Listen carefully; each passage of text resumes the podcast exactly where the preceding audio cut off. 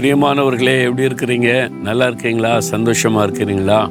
சந்தோஷமாக தான் இருக்கோம். ஏன்னா இயேசு கூட இருக்கிறாரு. ரெவரே நெருக்கமாக இருக்குது. போராட்டமாக இருக்குது. அப்படின்னு சொல்றீங்களா? ஆமாம் நெருக்கத்தின் மத்தியில் தான் ஆண்டவர் நம்மை நடத்துவார். போராட்டத்தின் மத்தியில் தான் நம்மை நடத்துவார். இஸ்ரேல் மக்களை எகிப்தின் அடிமைத்தனத்தின் வெளியே கொண்டு வந்தார்ல. பிரச்சனை முடிஞ்சிட்டேன்னு நினச்சா முடிஞ்சிட்டா. செங்கடல் குறிக்க வருது சாப்பாட்டு பிரச்சனை வருது மாறாவின் கசப்பு வருது தண்ணீரில் என்ற பிரச்சனை வருது உணவுக்கு மாமிசம் இல்லை என்ற பிரச்சனை வருது. ஒவ்வொரு நெருக்கம் வந்துக்கிட்டு தான் இருக்கோம்.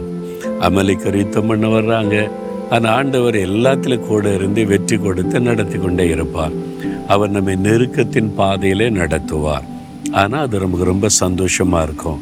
அப்போ இந்த நெருக்கத்தில் என்னங்க பண்ணணும் அப்படின்னா நூற்றி பதினெட்டாம் சங்கீத ஐந்தாம் வசனம் நெருக்கத்திலிருந்து கத்தரை நோக்கி கூப்பிட்டேன் கத்தர் என்னை கேட்டருளி விசாலத்திலே வைத்தார்.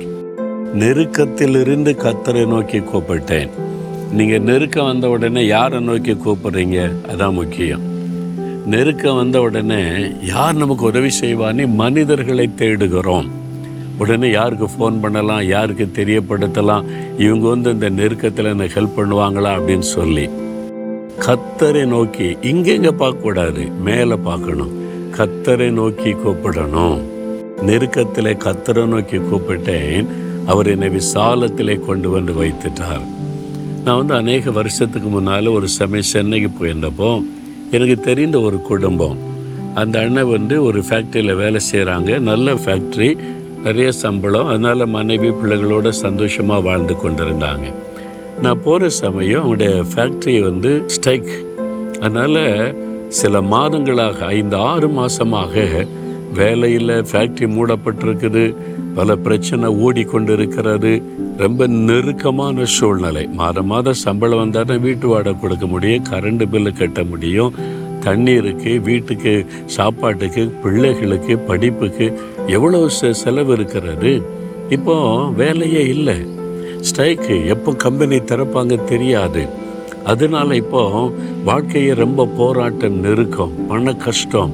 என்ன செய்கிறது நெருக்கம்? வீட்டுக்காரங்க வந்து வாடகை கேட்குறாங்க கரண்ட் பில்லு கட்டணும் தண்ணிக்கு மளிகை கடைக்கு காசு கொடுக்கணும் எவ்வளோ நாள் தருவாங்க? நெருக்கம். இன்றைக்கி திறக்கும் நாளைக்கு திறக்கும் இந்த மாதம் திறக்கும்னு ஆறு மாதம் கடந்து விட்டது எப்படி வாழ்வது நெருக்கமான நிலைமை. அந்த சமயத்தில் போயிருந்த போது வீட்டில் ஒரு குட்டி பாப்பா ஸ்கூலில் படிக்கிற ஒரு பாப்பா வந்து சொன்னாங்க ரொம்ப கஷ்டம் எங்களுக்கு.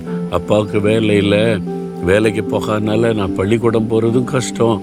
சாப்பிட்றது கஷ்டம். ரொம்ப கஷ்டம். ஜெபம் பண்ணணும்.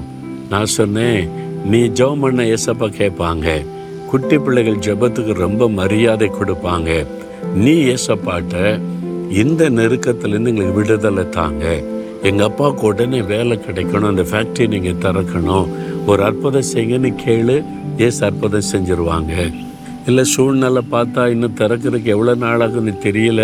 பேச்சுவார்த்தை ஒன்றும் சுமூகமாக முடியலை இழுத்துக்கிட்டே இருக்குல்ல சொல்கிறாங்க எது எப்படி இருக்கட்டும் நீ ஜெபம் பண்ணால் உனக்கு இந்த நெருக்கத்தை அந்த விடுதலை கிடைக்கும். அப்படி அங்கே நான் ஜெபம் பண்ணுறேன்னு சொல்லி அப்போவே முழங்கால் போட்டு எனக்கு முன்னாலேயே அந்த குட்டி பாப்பா ஜெபம் பண்ணேன் ஏசப்பா எங்கள் அப்பாவுக்கு வேலை இல்லை நாங்கள் ரொம்ப நெருக்கத்தில் இருக்கிறோம். உடனே எங்கள் அப்பா ஃபேக்ட்ரி திறக்கணும். அவங்களுக்கு வேலை உடனே கிடைக்கணும்.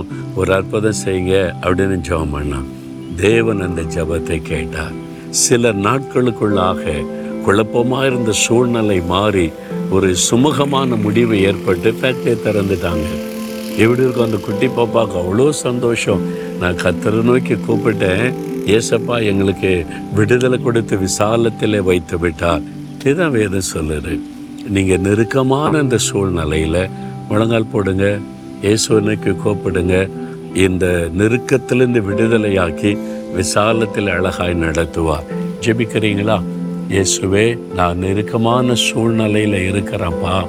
ரொம்ப நெருக்கம் எங்கள் வீட்டுக்குள்ளே வேலையில் நான் படிக்கிற இடத்துல ஆண்டவனுடைய பிஸ்னஸில் ஊழியத்தில் ரொம்ப நெருக்கம். என்ன பண்ணன்னு தெரியல. முன்னோக்கி நோக்கி கூப்பிடுக்கிறோம்ப்பா நீங்கள் உதவி செய்யுங்க. விசாலமான இடத்துல வைப்பேன்னு சொல்லி இருக்கிறீங்க இந்த நெருக்கத்தை மாற்றி விசாலத்தை உண்டாக்கி எங்களை ஆசிர்வதித்து நடத்துங்க. இயேசுவின் நாமத்தில் ஜெபிக்கிறோம். ஆமேன் ஆமேன்.